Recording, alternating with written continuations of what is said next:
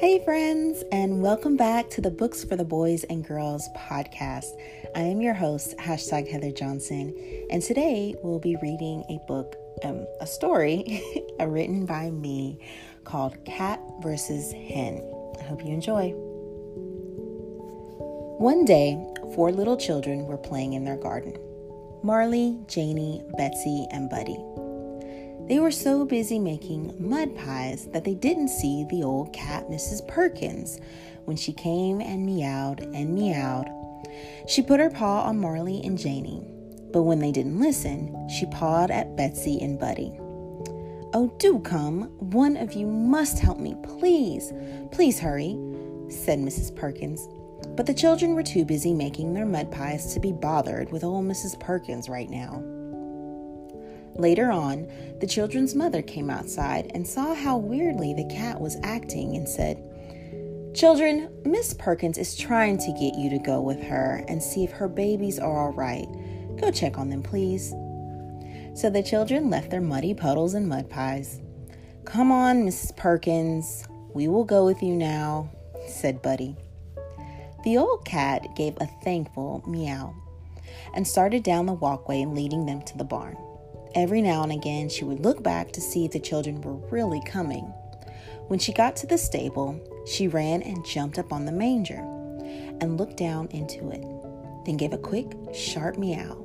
See, I told you I needed your help. Look at that. When the children looked in and saw a hen sitting upon old Mrs. Perkins' kittens, trying to keep them all covered up and warm, they roared hilariously. When the cat tried to go near the hen, she would peck at her viciously to drive her away. Molly said, Have you ever seen anything so funny? We've got to tell mom about this. How old hen adopted Mrs. Perkins' kittens.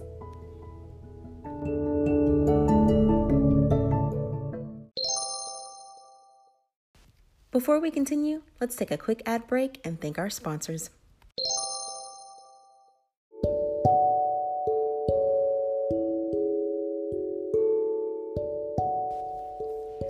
The hen had been sitting upon some eggs in a nest nearby where the cat had set up her house, and when the cat went out, the hen came over and took the cat's little family under her wings just as if they had been her own little mini chick babies. When Mrs. Perkins went home again, the hen wouldn't let her come near her kittens. Marley put the hen back in its nest, and that made Mrs. Perkins very happy. The next day, the kids were out in the garden again, but this time they were searching for their mud pies they previously made. And sure as the pies were lost, Mrs. Perkins came back. I am very sorry to trouble you again, children, but I must, Mrs. Perkins meowed sadly.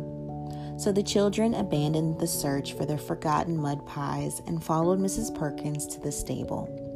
There they found the hen playing mother to the kittens yet again trying to keep them still and stay under her wings. If one of them poked its head out, she would give it a sharp peck to make it go back. The children laughed again, but Janie said, Oh, poor Mrs. Perkins. I would look for a new house if I were you. You have such meddlesome neighbors. Then she picked the hen up and put her back in her coop. Immediately, Mrs. Perkins began moving her kittens to the base of the old cherubim column outside the barn. Mother was sitting in the library reading when Mrs. Perkins came in, one by one with her kittens in her mouth. She placed them gently down and then went out to get the rest. She kept on doing this until she had moved her entire family of five into the empty bookcase on the bottom shelf. Then she settled herself into a cozy little corner, looked at Mother, and purred. If you only knew how much trouble I've had with that old hen, would you let me and my darling kittens stay here with you and the children? Mother laughed and then said warmly with a wink, I too know all too well about meddlesome neighbors. I'll see what I can do for you. Just then, the children came in and begged to have the kittens stay, and so it was settled. a new home was made for Mrs. Perkins and her kittens, never to be bothered by that old hen again. The end.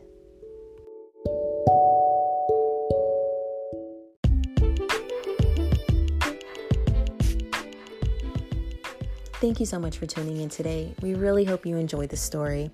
If you have any requests or like to connect with us on social, you can find us on Twitter by searching Books for Boys and Girls Podcast. And as always, take care, keep reading so that wisdom may enter your heart and allow knowledge to be pleasing to your soul. We love you guys. See you next time.